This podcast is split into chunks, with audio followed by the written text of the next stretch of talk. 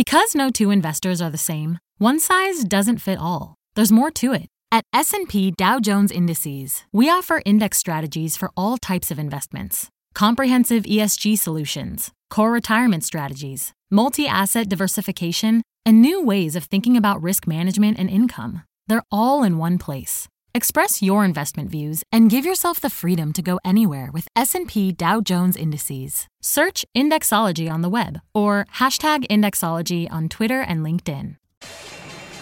My mission is simple, to make you money. I'm here to level the playing field for all investors. There's always a bull market somewhere, and I promise to help you find it. Mad Money starts now. Hey, I'm Cramer. Welcome to Mad Money. Welcome to Cramerica. Other people want to make friends. I'm just trying to make you some money. My job is not just to entertain, but to educate and teach you. So call me at 1 800 743 CNBC or tweet me at Jim Cramer. Okay, we're back. We've returned to a world of volatility where stocks can be up huge in the morning, only a nosedive in the afternoon and then recovers. We approach the close. Like today, where the Dow ultimately gained 73 points. S&P inched up 0.05%. Nasdaq advanced 0.12% after what I regard as a crazy session. What do you do when the market goes all haywire? Well, I'll tell you what I've been doing. You fall back on long term themes so that you can use these gyrations to your advantage as they give you a chance to buy high quality stocks into weakness, like two of them that we're going to feature on later in the show. I know many of you are scared of buying on the way down. I understand that. You fear that something's happening, something that's bigger and badder that you don't know about. But that's almost never the case. And even if there is something terrible lurking, given the fabulous strength in the economy, both here and around the globe, I think we can handle it. You see, there's no systemic risk right now like we had in the financial crisis. Instead, I want you to look at this wild action the same way you'd approach a flash sale. There was a time when I used to say that a stock market sell off was kind of like a sale at the mall. But these days, electronic trading has made it so that sell offs may not last long enough for you to make it to the mall before they vanish. You can't debate what to buy. You can't even try things on anymore. It's more like a flash sale that might last just minutes. So you need to have a list like the kind of list that I put together for club members of ActionAlertsPlus.com, where you can say, that's it, my buy price has been hit. Time to pull the trigger. No, I'm not going to get emotional. I'm just in. Don't buy, don't buy, buy, buy. This way, your decision making process is bloodless and unemotional. You've already made the call during a calmer, non battle oriented moment. You're just waiting for lower prices to give you a better entry point for a company that is that was may have been overvalued earlier that's now undervalued. What kind of secular growth themes should you be gravitating toward in this environment? I mean, why not just buy any stock with good earnings that's cheaper than you think it should be? I'll tell you why. The reason we have volatility is because big institutions flit in and out of stocks based on data points that may or may not be relevant to you. But regardless, they trigger action. Sell, sell, sell, sell, sell, sell. For example, take this two day sell off we just plowed through. The cause Sunday night, we saw interest rates, the 10 year Treasury to be specific, pick up to 2.7%, rising from barely more than 2% back in September, which is a big percentage increase, even if it doesn't sound like much in absolute terms. When interest rates reach a new milestone, as it just did, there's tons of index fund money that flees the market, hence the two day decline. This was exacerbated yesterday by concerns about health care after Amazon's Jeff Bezos, Berkshire Hathaway's Warren Buffett, and JP Morgan's Jamie Dimon got together to form a nonprofit that's meant to improve the technology of healthcare while bringing down the cost. The main thrust of the sell off, though, has to do with the belief that if interest rates go up too far, too fast, then the global recovery could be derailed, something that the Fed considered in its statement today. So even though the non-cyclical healthcare stocks were the worst performers yesterday, the real damage occurred in the industrial leaders, which are the companies that would be most threatened by higher interest rates, at least theoretically. And I say theoretically because in my time, I've seen people make fortunes in the industrials, even when the 10 year yielded not 2.7, but 7.2%. Still, it's risky to try to buy stocks that are right in the blast radius of the decline, which brings me back to this notion of what's known as secular growth names. Now, the thing about secular growth is that every manager and her brother wants it. CEOs don't want to fall prey to cycles. That's how you get that boom and bust stuff. I was debating with my friend Mark Chaikin of Chaikin Analytics at a teaching today about semiconductors and whether semiconductors, for example, long a boom bust industry, have lost their cyclicality and now are indeed secular growth stocks growing over time. Are chips that go into the Internet of Things or cell phones part of a cycle? Or are they looking at consistent growth for years to come? It's a tough call. If you're making chips for autonomous cars, you may think you're in a secular growth business, but you could be pleasantly or unpleasantly surprised if the economy slows down. For instance, if it really slows, auto sales peak. Then what are you left with? But if you're making them for cell phones, like Qualcomm does for almost all the major cell phone makers around the globe, judging by the strong quarter they reported tonight, I think you got something lasting. All right, so where are the terrific, great secular growth themes, and how can we get them to work in our favor? Let's start with the most obvious one, and my favorite. Let's start with aerospace. We've heard over and over again that the demand for aircraft has to do with great rising global middle classes around the globe. Billions of people who can finally afford to fly for the first time. There simply aren't enough planes for all these travelers. There may not be for years and years. The premier example Boeing. Now, you, you know we've liked this stock for ages. And less than two months ago, we had uh, CEO uh, Dennis Muilenburg on the show. Stock was at 282. I concluded it could go to $400 based on the strength of fundamentals. After surging at 340, Boeing dropped a quick three bucks yesterday. A nice flash sale intraday, though, that doesn't isn't reflected on the chart, where it really went down a lot.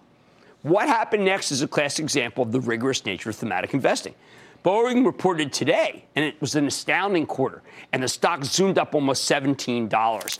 If you had Boeing on your shopping list yesterday and bought it into that flash sale weakness, you would have done very well. In response, the whole aerospace cohort took flight, which is what you'd expect from a tailwind that powerful. Second theme, one that I've tried to address, which is electronic in house gaming. You know, we've been all over this. Thanks to the rise of the stay at home economy, there are tens of millions of people who love to stay home and play video games. So last night, Electronic Arts blows away the numbers thanks to the strength of its sports franchises, but also uh, its, its Star Wars franchise. And the stock roars up 7% today. The other game publishers, Take Two and Activision Blizzard, followed in footsteps, as does NVIDIA, because it makes the best graphics chips for PCs and the red hot Nintendo Switch.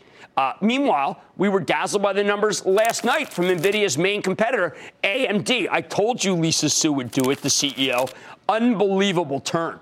Unbelievable. Perhaps the easiest secular growth theme to take advantage of right now is the defense business. Last night, President Trump talked about the need to bolster our defense spending in the State of the Union address. But anyone who listened to uh, Lockheed's conference call or Raytheon or Harris knows that military spending is already aggressive, both here and abroad. If these stocks wilt under fears about, say, rising interest rates, well, that's a terrific buying opportunity. That, This military imperative trumps them any day. Finally, we can't overlook the cloud, the companies that benefit as businesses switch from on premises software to data centers or who offer better ways to profit from big data. Now, who's the obvious? Salesforce.com, quintessential cloud play. But I would also uh, mention Workday and then ServiceNow Dynamite Quarter, both companies that automate and improve on ex- expensive back office functions, saving their customers fortunes. I like the tools of the cloud. I like Adobe, VMware, which seems to be back on track now as a growth vehicle after all sorts of rumors about how it might be diluted down to buy Dell in a reverse major merger. Then there's Amazon with its remarkable web services division, which has become the backbone of the cloud. Of course, even among the terrific secular growth themes out there, we can find issues. We can spot problems.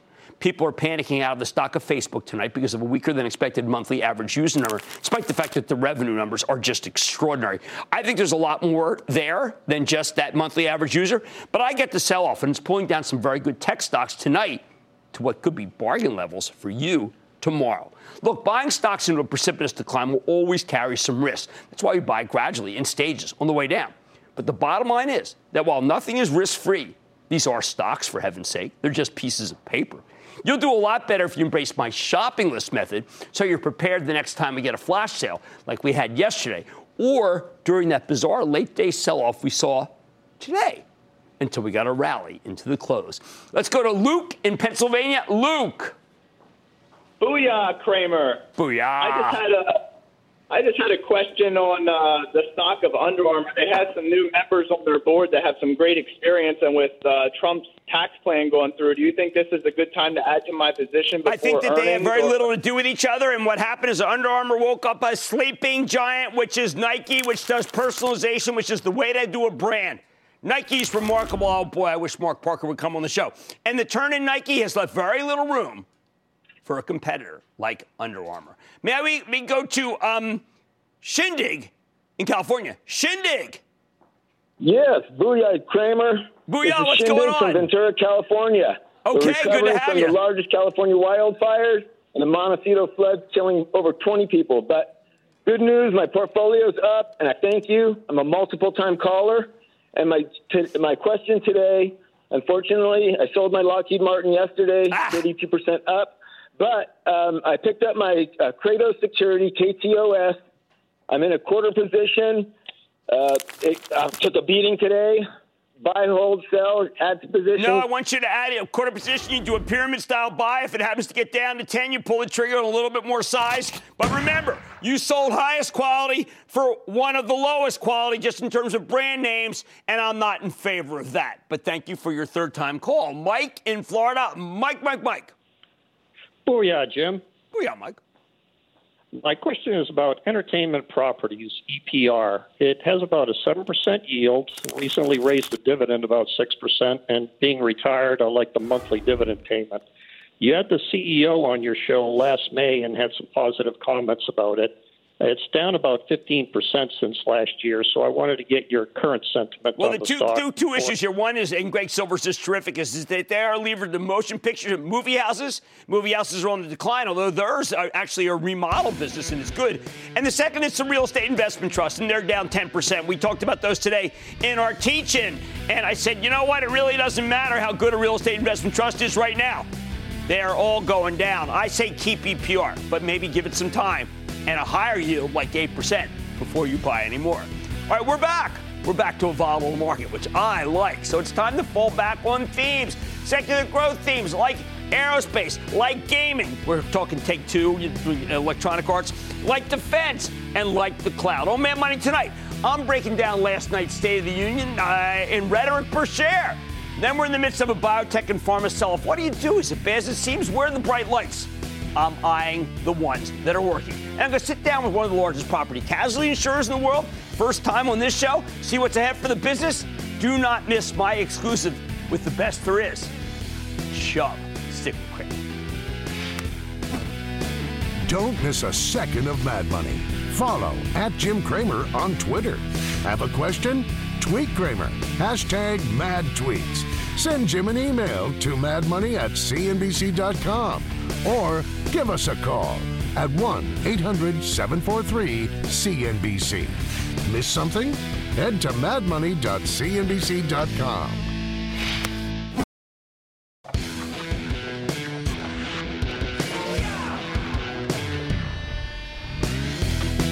For the most unpredictable president in modern history, what do we get in a State of the Union speech? Perhaps the most predictable litany imaginable, at least when it comes to economics. Yep, if you were expecting Donald Trump to dazzle, to soar, to surprise with grand plans and incredible ideas, oh, that's not what you got. Not at all. Instead, he simply gave investors exactly what they wanted an ode to an $8 trillion in additional stock market value, a pledge for more defense spending, and an added but arguably gratuitous mention, a tacked on $500 billion to his undefined, now $1.5 trillion infrastructure plan, rebuild bridges, tunnels, highways that have been shellacked by too much traffic, not enough rehab. It's ironic, but this president does indeed know what the stock market wants from him. It wants cheerleading, more defense dollars, less regulation, especially when it comes to big business, and of course, lower taxes. So let's translate the State of the Union into specific stocks. That way you can exactly know what you're getting into here. Nothing earth shattering, just some good old fashioned rhetoric per share. First, the primo group in this market is the defense group. Makes a ton of sense as Trump made sure everyone knew repeatedly his commitment to backing allies and bolstering America's military. Suggested buys Lockheed Martin off the fighter jet franchise, Harris for the radio and communications business, Raytheon for Patriot missiles, which our allies can't get enough of. Those foreign Raytheon orders now account for an astounding 32% of its sales. Will anything really be done on infrastructure? The president explained why there's really no such thing as a shovel ready project, because anything can be blocked at the state level by environmental impact statements or the courts. Still, the real obstacle here is Congress, where many Republicans hate spending money and many Democrats will refuse to support anything the president wants. But if Trump can get around this, well, that would be huge for Caterpillar. United Rentals. As it is, though, the strength in these stocks has more to do with commodity rallies and the strength in construction in private sector than anything happening in Washington. In fact, I trust state budgets and private construction plans far more than federal government monies when it comes to infrastructure, despite the president's pleas. If you think I'm being too cynical, go look at the list of the largest ongoing projects that U.S. Concrete, the heavyweight in the business, is involved in. Bridges backed by local authorities, headquarters mostly from Silicon Valley, relocations to Texas. You never see huge federal commitments on that list. Congress doesn't want to spend the money. However, even if it's unlikely with the idea of an infrastructure package in the air, it's worth listening to John Ferriola. John's the CEO of Nucor. We had him on the show just last night. The largest steel market in America delivered its best quarter in a decade. Ferriola is not tilting his production toward bridge and highway steel. Like the Bethlehem steel of old, think about those giant steel long, long girds for the Verrazano Narrow Bridge. But he is building a $250 million state of the art uh, mill for rebar near Kansas City, and that's the base of construction steel. Stock's cheaper, even if you assume nothing happens on the infrastructure front. Bye, bye, bye. Finally, if you want something less obvious, then think healthcare. Why healthcare? Because it's not really a focus. President's done trying to dismantle Obamacare for the moment. Oh, sure, he threw in he likes, likes lower drug prices, but he's not going to impose uh, price controls. And that means the healthcare industry is faced with some terrific prospects of benign neglect. If you believe this new initiative from Jeff Bezos, Jamie Dimon, and Warren Buffett, the big nonprofit they hope uh, will push down healthcare costs, will turn out to be much less of a threat than it seems, as people were saying all day today, then you might want to buy Cramer Fave Centene, the big provider of Medicare and Medicaid plans. Best of all, the State of the Union, no surprises. If your only litmus test for the presidency is higher stock prices, whoa, boy, was this great speech. As for all the other issues, I'm really glad to say it's not my department. Much more mad money ahead, including my take on biotech. The group may be selling off, but is it your chance to buy? The drug stocks itself, ooh, be careful. I'm eyeing some of the high quality names. Then, how could a wave of natural disasters last year, hurricanes, earthquakes, wildfires, impact a company like Chubb, the giant insurer? I'm talking to the CEO. And boy, has it ever been a busy year for ADP. But with U.S. employment on the rise, I'm going to sit down with the CEO who was once under siege in a proxy fight with uh, Bill Ackman. How'd that turn out? Find out what companies, what the company's got ahead. Stick with Cramer.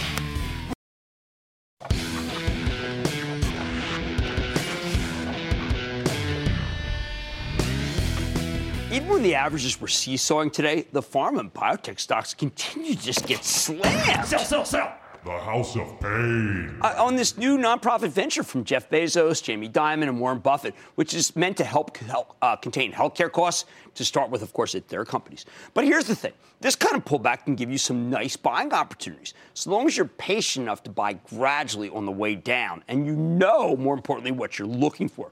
There's some parts of the healthcare business that I am very worried about, but some of the drug and biotechs are not among them. In fact, over the past couple of weeks, quite a few biotechs and pharma companies have reported some stellar quarters, but boy, oh boy, have there also been some stinkers. So you've got to be selective. Let me give you the two I'm most excited about. AbbVie and Biogen. They both delivered fabulous numbers. So let's talk about them with the group pulling back. I'm going to start with AbbVie, the Cramer Fave pharmaceutical business spun off by the old Abbott Labs in 2013. AbbVie's been a terrific performer. Stock's up more than 83% over the past 12 months. It's given you a 21% gain since I last highlighted it in November. But in the past two days, the stock's plunged from 122 down to 112. Bingo. That's the dip I've been looking for. I'm not saying that AbbVie's done going down, but the company reported a stunning quarter last week, sent the stock surging from $108 to 123. But this pullback could be heavenly. It's giving up most of its gains. If it goes down four more points, you'll be getting the latest quarter, which was spectacular, for free. I find that insane. For those of you who don't know, AbbVie makes a host of major drugs, including the best selling drug in the entire world, Humira. That's an autoimmune therapy for rheumatoid arthritis, plaque psoriasis, ulcerative colitis, and Crohn's disease, among other conditions. It's a remarkable drug. By 2020, the company expects this one drug to do 21 billion in sales, up from 18.4 billion last year. What a franchise. And that's not even the most exciting part of the story. When AbbVie reported last week, they shot the darn lights out. 4 cent earnings beat off a $1.44 basis, substantially higher than expected revenue, up 14% year over year. That's what we really want out of pharma.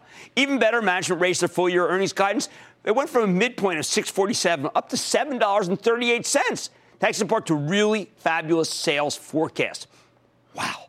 That translates into 32% earnings growth something that's practically unheard of for a $179 billion pharmaceutical business, and the stock's going down? Well, look, it did rally for 14% uh, in the wake of that number. What's all the more impressive is that this is not some cyclical smokestack play that's expected to raise numbers when the economy's booming. AbbVie's just a drug company. Those are supposed to be slow and steady. Big pharma outfits almost never pull out an extra dollar of earnings power out of thin air. How did this company do it? Of course, some of it's the boost from tax reform, but a lot of it comes from the fact that business is just very strong. As CFO Bill Chase explained on the conference call, Humira is growing at a 13 to 14 percent clip. Imbruvica, a targeted cancer drug for leukemia and lymphoma, expected to do more than 3.8 billion in sales. That's up 28 percent from just last year. And AbbVie sees its hepatitis C business doubling to more than 2.5 billion this year, thanks to the launch of uh. Uh, and Mavyret is their new Hep C cure. And I've got to tell you, uh, Gilead was something I liked too, but the stock is down barely after hours here. Uh, don't understand yet. Put it all together, and you've got a terrific story. AbbVie's exactly the kind of drug stock that's worth buying as it goes lower. I'm glad you're getting this opportunity. And yes, it is an opportunity. Buy, buy, buy. Even if the new initiative from Jeff Bezos ends up being a serious threat to the healthcare sector as a whole, Companies like AbbVie should be just fine. Their drugs are protected by patents, which means there's very little that can hurt them short of full on government intervention. Stocks being pulled down because of ETFs. ETFs created to mimic all the drug stocks and get away from single stock risk. I want single stock reward. I want AbbVie. How about Biogen International BIIB? It's a biotech that's focused on treating neurological conditions, autoimmune disorders, and rare diseases. Last Thursday, Biogen reported a seemingly mixed quarter, but the guidance was so good that it sent the stock surging from 346 to $367 over the next two sessions. In fact, Biogen rallied $7 on Thursday before back attacking on another 14 bucks on Friday as money managers scramble to build meaningful positions in what is the number one grower in the biotech industry right now. But thanks to the healthcare sell-off, stocks come right back down to about 100, about 348.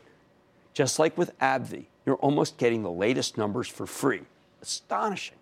Now, Biogen's headline results weren't really much to write home about. While the company's sales were much stronger than expected, up 7% year over year, they still posted a 19 cent earnings uh, miss off a $5.45 basis. So, what's the excitement here? Well, management's guidance was excellent. Remember, in these contexts of these quarterly reports, the forward looking guidance much more important than the backward looking results. Biogen forecasted that it would deliver 12.7 to 13 billion in sales this year. Wall Street was only looking for 12.7 altogether. And the company indicated it would earn $24.20 to $25.20. Street was looking for 24.16. So what's driving this incredible strength? It's Biogen's gigantic multiple sclerosis business, which includes a bunch of different drugs chugging along nicely despite some tough competition. Their new treatment for spinal muscular atrophy, a rare disease that's a leading cause of infantile death worldwide, is surging. This drug, Spinraza, and I've talked about that, only got FDA approval a little over a year ago, and in the last quarter generated 363 million in sales. Annualize that, and you know it's got a blockbuster in your hands. Makes sense. It's the only drug on the market that can treat this awful condition, and that's why the first year treatment costs $750,000. Plus, CEO Michael Vanatus, Vounatsos, who is very smart, explained that Biogen's got some major catalysts coming over the next 12 to 18 months. Company has two, eh, I always hate to put this out there because it's been such a tough industry, two potential Alzheimer's treatments just so hard to crack that code in phase three trials. And another multiple sclerosis drug. Alzheimer's has historically been hard for drug companies to get a handle on. But if we get some decent data here, I expect to be very positive for the stock. And again, if Biogen stock keeps falling, you'll be getting the company's very bullish guidance for nothing. Oh, one more thing. On Monday of last week, we found out that Sanofi is buying Bioverativ. That's a small hemophilia play that, spun, that Biogen spun off. Sanofi's forking over a gigantic 64% premium to where the stock had been trading. I gave you my blessing to speculate on this one back in April, 88% gain. Why do I bring it up? Because we now have a market where larger drug and biotech companies see their stocks rally on positive earnings and the smaller ones roar higher thanks to takeovers. I'd say that's a pretty benign backdrop. And while the news about competition from this new nonprofit being created by Bezos, Dimon, and Warren Buffett, also known as the Empire Strikes Back, has suddenly turned Wall Street against the whole healthcare cohort, I think that at least some of these drug and biotech stocks are worth buying into weakness, which is why I'm doing this piece right here, right now. Not all of them, though. As we saw today, legacy big pharma plays like Eli Lilly, they just can't seem to triumph over worries about potential competition even when the headline numbers are ostensibly pretty good, as Lilly was before they started talking about the diabetes franchise. My charitable trust owns Lilly. I tell about the good ones. How about a bad one? We sold some higher, but boy, did it sting. Here's the bottom line. Yesterday, I cautioned you not to assume that this healthcare sell-off is an immediate buying opportunity. But the drug companies that just reported phenomenal numbers, they are worth buying right into this empire striking back. That said, the good ones only get more attractive as their stocks go lower. Remember that which is why I love that you're getting a chance to buy my two favorites so far in 2018, which are AbbVie and Biogen. And in New York, and Yes. Hi, Jim. I'm new to the stock market, okay. and I've been learning a lot from watching Mad Money and CNBC, so thank you for that. Of course. My question is Do you think Novartis is a strong company to invest in compared to similar companies? It is one of the absolute best. Now, you know, you're starting with an overseas company. I don't mind that, but I want to point that out. And I do think that Novartis has been among the absolute best performing drug stocks, and bad for me that I have not focused on it, even as at one time it had been a major focus for the show. Let's go to Humberto in New Jersey. Humberto. Booyah, Mr. Cramer. Greetings from your home state of New Jersey. Go Eagles. Oh, go Birds. Thank you so much. I'm on the bus. What's up? so I'm looking to buy Bristol Myers or pharmaceuticals in general. So I want to see your thoughts on is it a good time to invest, especially with. Uh, I am not going to bless. Uh, I'm not going to bless a broad-based buy of the uh, drug stocks. There are only a few in particular that I really, really like, and my focus right now is on AbbVie and Biogen because there have been so many losers in the group. Hey, let's go to Raymond in where my daughter is, Oregon. Raymond. Yes, I own some Juno Therapeutics, Jim, and I wanted to find out if if Celgene is taking it over, and I've seen it being taken over at eighty-seven dollars a share. Right. And I also saw it at ninety-eight dollars a share on the internet. And I just wanted to know if it's being taken over at eighty-seven dollars a share, is it just as well to get out of that now, or to wait till after the sale? Uh, no, you've got ka-ching, ka-ching. You're fine on that. Let's talk about Celgene for a second, though. The problem here with Celgene they're trying to get away from Revlimid dependence, but I think Celgene is a long-term good grower. Why? Because I think Juno is going to be so good for Celgene. Well played. AbbVie and Biogen delivered some fabulous numbers. Best in show for 2018, even in the face of the Empire striking back. With this pullback, I think you're getting a terrific opportunity that I did not expect to scale into them on the way down. Much more mad money ahead. Hurricanes and wildfires have had an impact on communities all over the U.S. in the past year. How is a company like Chubb one of our biggest insurers handling the action. I'm going to talk to the CEO in a rare interview. Then my exclusive with ADP. How is the company handling the activist aftermath? I'm talking with the CEO fresh off the report. And all your calls, rapid fire, in tonight's edition of the Lightning Round. So stick with Cramer. Tomorrow, kick off the trading day with Squawk on the Street. Live from Post 9 at the NYSE. Taking a guest right out of Dave's lair. yes, you are. Taking candy from Not the baby. first time and won't be the last. Don't be You just keep going. Keep taking yes. my guests. I will. It's my I know job. you will. It's part of my job. Corporate Darwinism at work right part there. of your job. Uh, it all starts at 9 a.m. Eastern.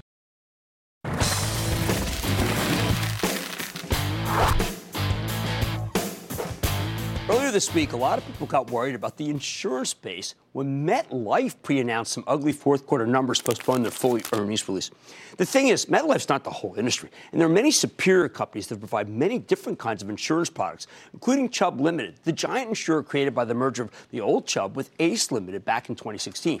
Last night, Chubb reported, and it told a story of excellent underwriting with improving property and casualty rates that got better and better as the quarter progressed. Plus, despite California wildfire losses, management sounded bullish about about the company's prospects in many of its business lines, including some excellent international businesses. Hence, the stock's strong gain today to an all-time high. So can this stock, which has been a strong performer since the ACE merger, one of the absolute best in the space, continue to run? Let's check in with Evan Greenberg. He's the chairman and CEO of Chubb Limited. Hear more about the quarter and where his company's headed. Mr. Greenberg, welcome to Mad Money.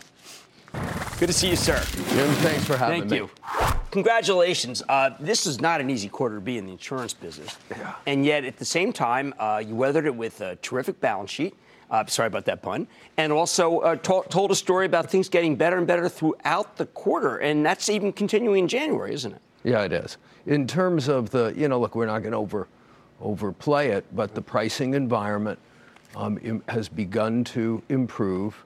Um, we're in a transition market where some areas, you know, rates are beginning to respond to deficient pricing, and other areas are not yet because of competition. And we'll see how it plays in the future, but I'm, you know, I'm optimistic. Not everyone is as disciplined as you are. Some people are going to get return big income tax gains from the federal government. How do you uh, game what they're going to do? Because some companies are willing to give away the store for business. Yeah, that, but that's always true. We're in a we're in a market economy, and um, some will, you know, I think at their long-term detriment, underprice their product. And if you want to, ch- this is a risk business, and if you want to chase revenue. Um, rather than chase a good risk-adjusted return, ultimately that's at your peril. So, what do you have to do? You have to have superior product, superior service. You got to have great distribution and reach, and it's all about execution. And um, and and you know you'll win in the marketplace that way. It's compelling. Well, I also noticed the merger's been unbelievable. And both you know, people talk about cost uh, cost takeout. It's the cross sell. I mean, what you were good at, uh, at what, what Ace was good at. Chubb may not have been that good at what you were strong at. They may have been strong at, but together the cross sell's amazing. And at this one, this merger really worked. It really has worked. It's um, and and as you say, of course, we exceeded um, our initial expectations by by a mile on efficiencies and cost takeout. But it's really about one plus one equals three. The complementary strengths of the two organizations in terms of product capability and and and service strengths and geographic reach and distribution excellence, where one was strong and the other one was stronger. Um, the complementary strength of that, we are growing faster today than I believe the two companies left on their own would. And I think the compelling nature of that to the marketplace and what we can bring, that's in front of us. Right, and people have to understand there have been a lot of mergers in the industry, and not a whole lot of them have worked out, and very few with discipline and growth. You mentioned twice now uh, superior service. Now, I am. uh, let's talk about brand because we don't usually think about it. Before you came out, I wanted to be sure that I have maintained my Chubb VIP status, and I did that because I, as I grew up, my father always said, "One day you will be a Chubb customer if you continue to do well, and they will give you service and they will pay." if you have. This is an amazing thing. You've got the brand, and how is that maintained? And why do people like me know it? I mean, how did this happen? That is such, a, eh, honest to God, that is such a fundamental ethos and and north star of this company. We look, we're not in in the personal insurance space. You can find cheaper insurance. That's- Absolutely. eh, but you will not find coverage that is as rich. And by the way, you will not find customers as delighted when they have had a loss with the service that Chubb provides. That is what we are all about. Now, and our customer retention is It's off the is charts. off the charts. And if you've had a claim with us, you're with us for life. Uh, very true. Now, I wanted to ask you about are there areas where uh, you don't want to write anymore? I mean, more Florida flooding, I did, uh, changing uh, uh, global warming. Are there things where you just say, listen, I don't want to take that risk? No. Um, n- no. I mean, look, you can only take risk to the wherewithal and extent of your balance sheet and your ability to buy protection as you spread the risk to global balance sheet. Um, but at the same time, as long as we can be paid properly and we can understand the risk and we can structure the risk, we will assume that risk. We can't get paid properly for, for all lines at all times, and that's when you see us give up market share and we will shrink. But when we can, that's our job. And by the way, as, as climate change um, becomes a greater reality and we have more volatility, and as society through through as it becomes more affluent, urbanizes more, then there's greater concentrations and exposure that's the insurance industry's job if we want to remain relevant. Well, these guys are the most relevant in the industry. I'm proud to actually be a customer. It's, it's true. But, uh, geez, what a stock. And it just keeps winning. It sounds like it's going to get even better. It's Evan Greenberg, Chairman CEO of Chubb CB. Best there is. Mad Money's back at the break.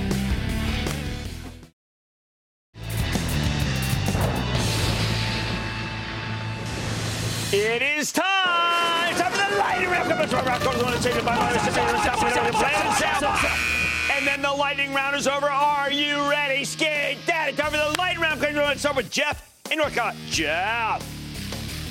Hey, Jim. Thanks for taking my call. Booyahski, Daddy. What's up? What do you think? Should I hang on to J and J? Oh my! You know J and J's been nonstop down. It's actually down for the year. It's down ten straight points. You know what I say? Buy, buy, buy. Because this is one of the highest quality companies in the world. Take a longer term view. Buy some here and then buy some if it goes below. Let's go to Carlos in New York. Carlos. How you doing, Jim? All right. How about you? Thanks a lot for taking the call. Uh, good luck on, on, the Eagles uh, this coming Sunday. Go Birds! What's up? So here, uh, STM, Very good semiconductor. Over the... Not my favorite right now. Action alerts. We tell club members we like we like Broadcom. Uh, and we like we had to trim a little Nvidia because it went up too far. Sorry, my dog. But you know, that's a good, that's a very good semi. Let's go to John in Michigan. John.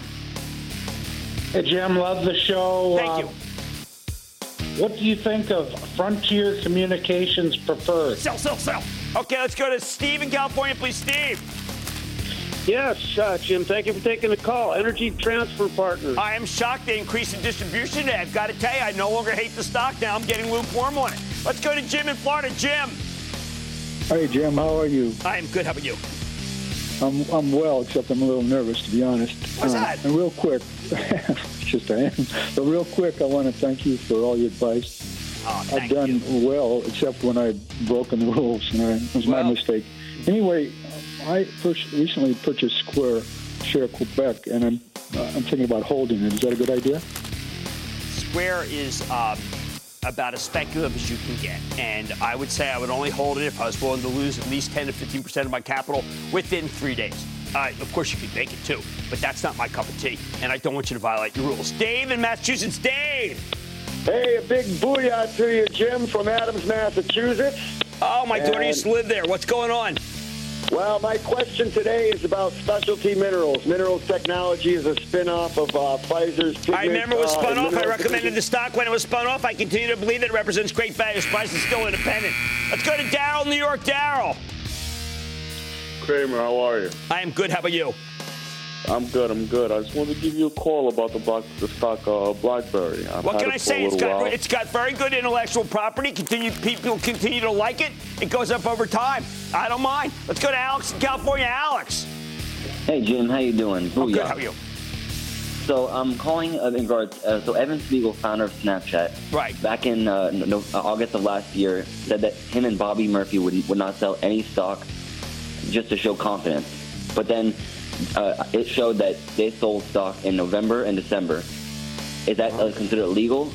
And no, no, no. It, it, look, I, I, I don't really read the pledge. I do know this. I would not want to own that stock. There's a lot of better fish to fry, including Facebook when it comes down 10%. And that, ladies and gentlemen, is the conclusion of the Lightning Round. The Lightning Round is sponsored by TD Ameritrade.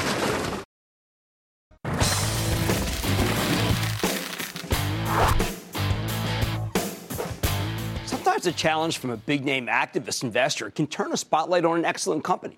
Take automatic data processing ADP. It's the nation's largest payroll processor with a big human capital management business. Late last summer, ADP came under attack curious one, frankly, from Bill Ackman's Pershing Square, who started a proxy fight, arguing that management could be doing a better job.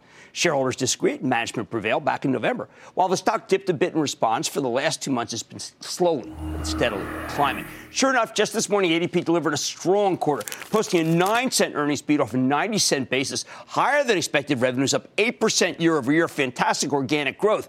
Even better, management raised their full year sales and earnings forecast for 2018. To be honest, this is a perfect environment for ADP. Employment is booming. According to ADP itself, the private sector added 234,000 jobs this month. And on top of that, the Fed is on track to raise interest rates multiple times this year. That matters because when your employer wires ADP their payroll budget, these guys collect interest on what's known as the float until you cash the paycheck. Hence why the stock just made a new all-time high. Can it keep climbing? Let's take a closer look with Carlos Rodriguez, the president and CEO of Automatic Data Processing, to learn more about the quarter and his company's prospects. Mr. Rodriguez, welcome back to Mad Money. Good to see you, Carlos. Have a seat. Good to see you. Congratulations on a great quarter. Thank you. Uh, and I, I'm trying to figure out the. I, I mean, is this not the perfect environment for ADP, frankly? It's practically perfect. There could always be something that could be better, but it's practically perfect. Got the rates going up. The job, the job creation in this country is rather amazing right now, isn't Yeah. it? Yeah, the, the tax cuts obviously are going to be a stimulus to the economy, so it's going to, I think, obviously prolong the uh, the recovery. Who knows how long it would have gone, but it's going to go longer now. So we're uh, we're excited because obviously, as you mentioned, not only do we benefit from employment and good economic activity, but a little bit of inflation and higher interest rates, frankly, helps ADP as well. All right, so let's talk about the aftermath of the proxy fight. I never quite frankly understood it because your company was very well run to begin with, but you also said that you were doing a lot of things that Ackman was uh, yeah, agitating for. Uh, where are those things and are they helping? Well, I think that we, uh, we obviously listened to all of our investors and we listened very carefully to what Bill had to say. In fact, I've been in touch with him, so we have, I think, what I would call a collegial and professional relationship. It's certainly better than you had during that uh, kind of turmoil period. It's all water under the bridge. All And so I think that we, uh, we felt like we had a good strategy. I think Bill had some ideas of things that we should be doing differently. I think really really came down to is really about pace.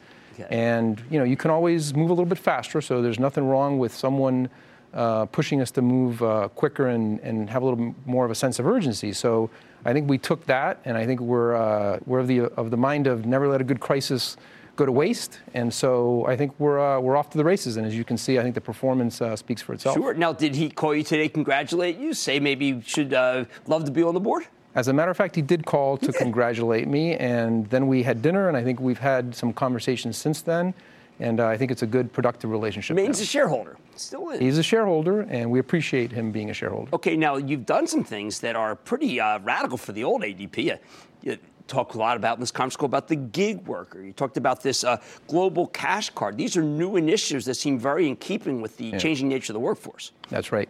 Well, like you said, the, the nature of the workforce is changing, and gig workers are one of the factors. And so, the most popular image that people have of that is Uber and people kind of working uh, on the side. But it's really across the whole economy. There's uh, approximately 35 million people who work as independent contractors or get a 1099. Right. And as you know, they need to have their their uh, they need help in terms of compliance. They need help with uh, managing their finances, and the employers who use them as independent contractors need that help as well. So it opens up a whole new market for us, in addition to the W two employees, which are our traditional source of business. Now, Carlos, uh, some of these analysts uh, cited the fact that, um, here's a uh, BMO note, that the uh, EBITDA, the margins were uh, below the consensus 18, 18.9. They wanted it was 18.6. Now, this was something that Bill complained about. Did Bill say, listen, the margins aren't still where I want them? He, he, I think he thinks that there's a lot more opportunity and upside. But you've uh, always said there is too. I mean, it's not like you said, no, I'm satisfied. That's why I don't think there's any disagreement about the potential that ADP has. It's really about pace. Um, so on the margin specifically, uh, we did have a little bit of pressure this quarter. The acquisitions that we made that are strategic and long term, I think, will add to the top line and to the growth of the business. Put a little bit of pressure on the margin in the short term, but I think we exceeded our expectations, and so I think we, from the underlying health of the business, what we see, uh, we did uh, we did well. We had a good quarter. And you also benefited, not just the American worker, but you got a great tax rate now. We did. Um, we happen to be a, uh, an, uh, a company that has a relatively high effective tax rate, and so it really adds a nice uh, a nice chunk of change, I think, to our bottom line and allows us potentially return more capital to our shareholders through dividends, subject to the board approval. Now, uh, can you speak to the strength of the economy? I, I've been a lot of a lot of CEOs candidly try to politicize this. A lot of people politicize it. Now they say, listen, the real it's not a real recovery. Or if it was real recovery, you see wage growth, and then we get a little wage growth. Real recovery, you see a lot of jobs. We're starting to get that. I mean, you've been around. Strength of the economy right now. It's strong. It is. Uh, it's strong. I think what's happened is these things always, you look at them month to month, and you have to look at them over longer periods of time, rolling six month, rolling 12 periods. And I think what's happened is there was so much underemployment that I think people probably under anticipated how long it would take for the wage pressures right. to build up because people had to be brought back into the labor force. But we're clearly seeing in our numbers now, and I think government numbers are starting to show wage inflation is definitely picking up, which is actually well, a positive sign. That? And people, that's what we want. Yeah. All right, one, one last question. Uh, there are many of us out there trying to figure out the new tax code, particularly about the professional employment organizations. Who, who benefits, who's not benefiting? What are you telling people? Because my accounts are telling me, listen, it's still not even clear. Well, it is. It is. There's still a lot of uh, things that need, a lot that needs to be cleared up. I think yeah. the IRS itself, I think, needs to spend some time. I think clarifying some things. We happen to be a fiscal year company that has July 1st as our fiscal year start, and so there's questions now about what things apply as of the date of the law, or does it go retroactive to the beginning of the fiscal year, or do you get to take advantage through the end of your fiscal year? So I think there are a lot of questions still up in the air. So definitely uh, full-time employment for tax professionals. Yes, it sure is. Well, t- congratulations again, and I'm glad things have kind of worked out. I like that water under the bridge. Uh, this it's Carlos Rodriguez, President CEO of Automatic Data Processing ADP. Is show, this is a stock that I've liked since the show began. I like it even more. Stick with Cramer. I always say don't trust headlines. Listen to conference calls. Well, sure enough, that's exactly what happened on Facebook. As the call went on, the confidence of management was overwhelming. I like to say there's always a bull market somewhere. I promise I'll find it just for you right here on Mad Money. I'm Jim Cramer, and I will see you tomorrow. CNBC's Workforce Executive Council is a premier group of C suite human resources executives from leading companies across the country. It offers a members only portal and chat, plus exclusive industry content, with access to breaking news calls and digital networking experiences. The network and resources HR leaders need now. Apply to the Workforce Executive Council at cnbccouncils.com slash WEC.